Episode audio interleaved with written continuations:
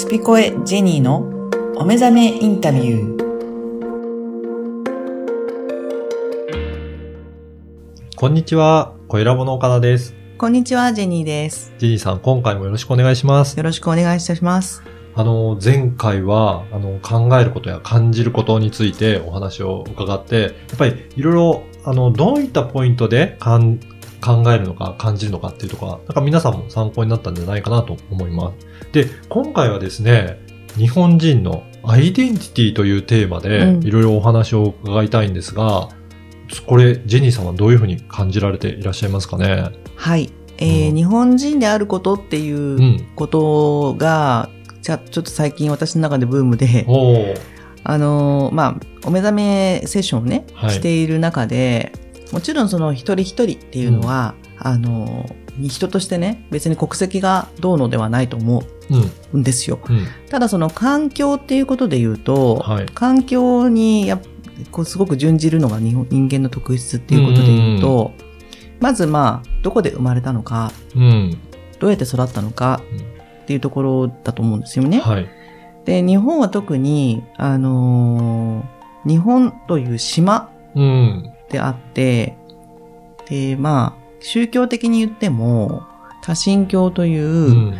えー他にない、あまりない宗教、あうんまあ、プリミティブな場所であれば、うん。自然を愛するって一つ一つに神様宿ってますよねっていうはい。多神教のあの文化ってあると思うんですけど、まあ日本人は特にうんうん。この人口1億2000万のうん。人口が、その文化うん。っていうものにすごく根付いてるっていうのを思ってながらですね、はい。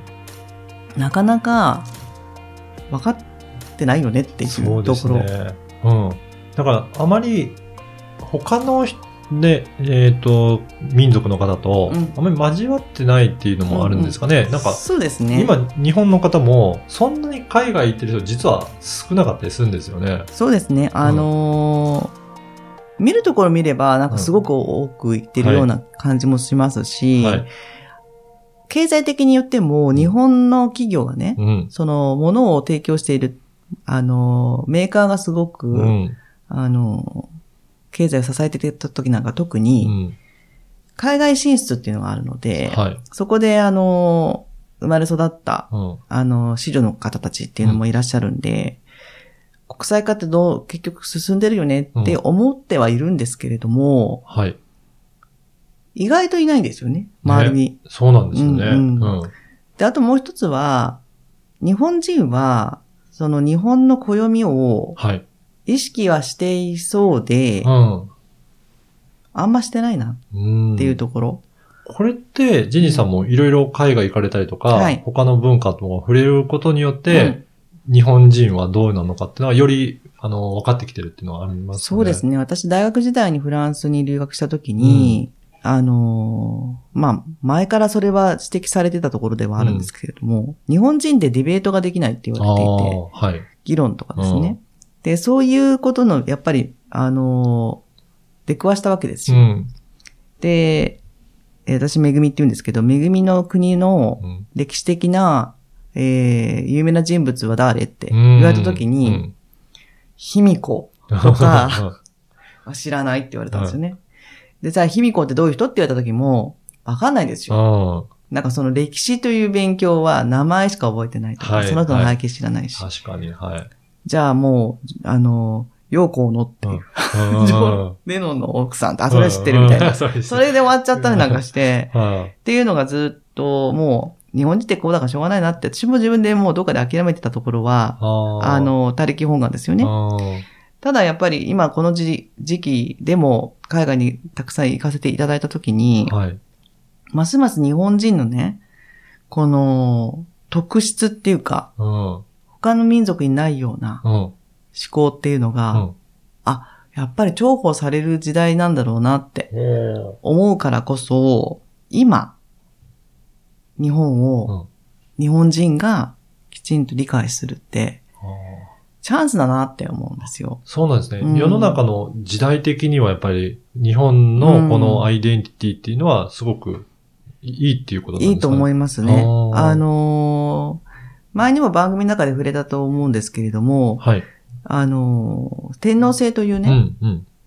その制度が今年で2681年を迎えるっていう、うんそういう、もう、長い歴史を持ってるっていうこととか、はいっていうと、他の国から見るともうそれはすごいことな、うん。だということも、もう当たり前すぎて分かってないっていうことと、はいじゃあ天皇がどういうことをうん。今してるかとか、うん。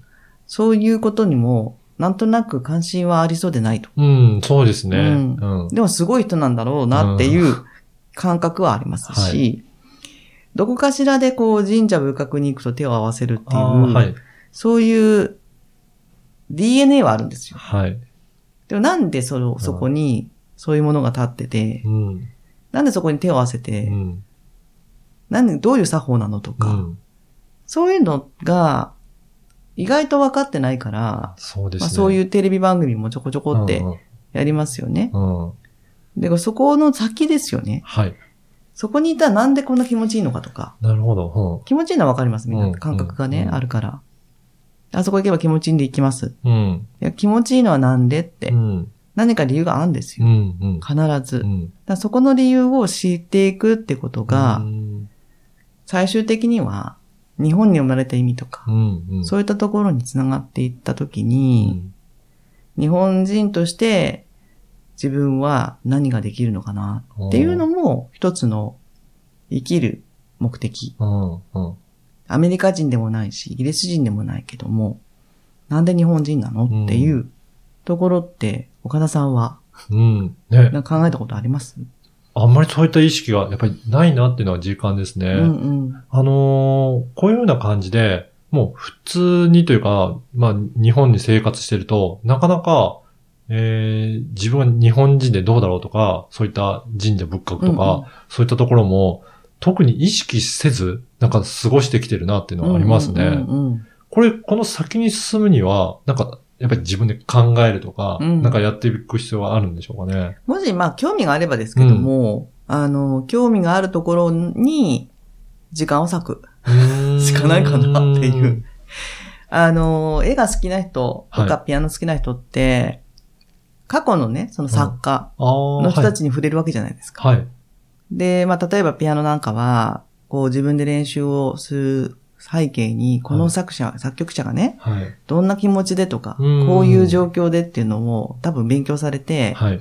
で、それを気持ちを入れて弾くと思うんですよ。うんだからそういうところで言うと、触れ合いっていうのがその、その作品の中で起きているっていうことで言うと、こう自分が好きな、ほまあもちろん神社仏閣だったら伊勢神宮でもいいですよね。うん伊勢神宮に行くために、その前に、なんで伊勢神宮はそこにあって。っていう歴史を、うん。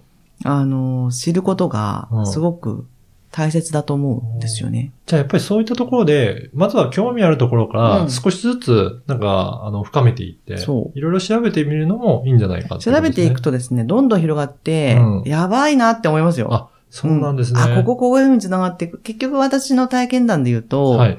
あのー日本人で生まれてなんでこんなに神様のこと知らないんだろうって。うん別にこれ宗教を広めたいとかではなくて、はい。もともと持っている、それこそ DNA ってうんうん。ありますよね。うん。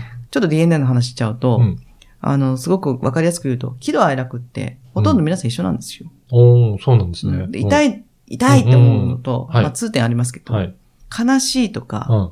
なんかすごく泣けてくるっていうのもうんみんな一緒じゃないですか。はいどんなにみんないろんな経験しても。そうですね。ってことは、これは体験談だけじゃなくて、はもともと持ってる人間の素質だと思っていて、あ。はい。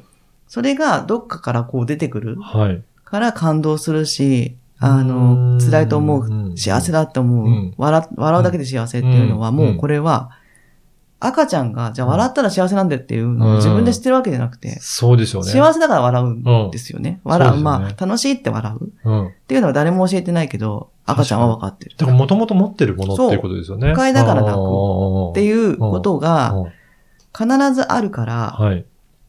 そういうものをどんどんどんどんこう、理由付けではないですけど、ももともと持ってるんだからっていうのはそこに行くんですけどね。だかうん。らそういうところも、だんだん分かってくるんはい。ですよ。何か追求していくことらここで終わんないんですよね。うんこの受験勉強ここまでやればいいようん。っていうやり方を勉強してきたら、勉強ってどこまであるかっていうと、うんテストまでなんですけど、うんこの人生の勉強は終わんないので、そうですそうすると、結局歴史とか国境も超えて、ってね言った時に、私がその神様を勉強すればするほど、あの、日本の国境を超えちゃうんですよ。うん。ああ、じゃあやっぱり日本だけにとどまらず、うん世界にやっぱり繋がっていくんですね。世界に繋がっていく。例えばその、イエス・キリストはい。であったり、うんそうするとまあ聖書も読もうってなって、今、旧約聖書を読んでるんですけあど、ー旧約聖書にあるうん一部の部分とかが、日本書紀、もしくはまあ日本のその神様の話とすごく似てたり。しますよね。うんだから、そういうのが、なんかなんだろうこれってうんいうところとか、確かに、うんそうやって自分の興味あるところが深めていくと、といろいろ広がっていってう、うんうん。そうすると逆に、なんか知りたいと思ったらこんな映画あったんじゃんって。うんあの映画これを言ってんだとか、じゃあいろいろ繋がってきますね。繋がってきますよね。そういう風になっていくことってすごい楽しいし、うんじゃあそこを本当に訪れたいとか、うん。あじゃあ旅しずにそこに行ってみようとか、それはこう国内でもちろんいいんですよ。あそこに何かテンションコーリングがあったらしいから、あそこに行ってみようとか、そういう視点で動いていくいい、そうですね。と、うん。あのーああ、だからこうやって感じんだとか、ただ単に気持ちいいとか、あそこ行くとご縁が結ばれるとか、そういうのでパワースポットって成り立っちゃってるんですけども、はい。パワースポットはパワーがあるからもちろん。ただそこに、なんでそこにパワーがあるかっていうのは、どんどん自分の中身をう、ん。そういうところと照らし合わせて、知ってい。くことを、あの、続けていくと、これが、うん、言葉が面白いんですけど、引き寄せの法則ってあるんですけども、引き寄せられる、うん。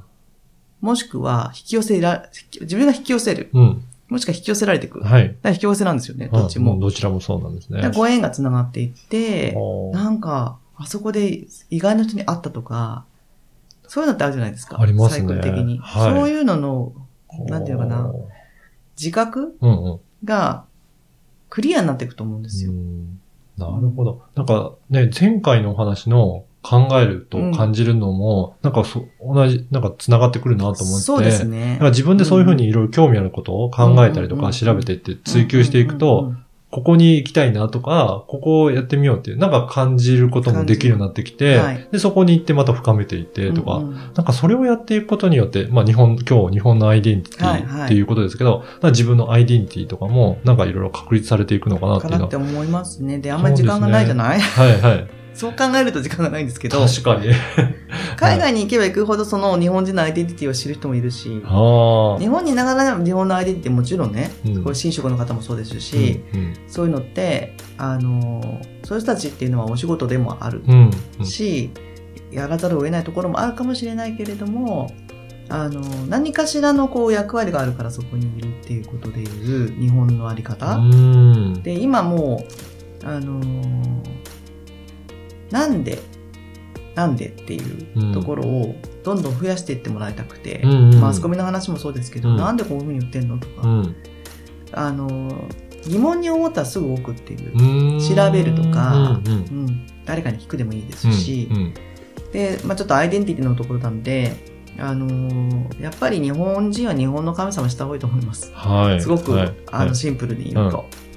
でもう子供用のね、うんその漫画みたいなのあるし、日本書紀を知るとか。まずそういったところからでもいいので、うんうんちょっといろいろ調べて、そなんか知っていくと、う。やっぱいいですね。と思ますしあと、まあ、戦国武将、まあ、武将ものが好きな人だって、はい。必ず武将の後ろにあるんですよ。な何かそういう神様の存在だったり。あだからそういったところから、うんまあ、きっかけにして、うんいろいろ興味持って調べていただくと、ううんん、まあ、日本人のアイデンティティというのも、うんなんか、だんだんと感じ取れるといくんじゃないかなということですね。あと面白いのはうん、神様といえどもうね、ん。別に神様を冒涜するわけじゃないんですけど、うんすごく人間っぽくて、ああ、そうなんですね。なんかもう、えーっていうようなうんエピソードがあってあー、めちゃくちゃ面白いから、じゃあ結構楽しみながらも。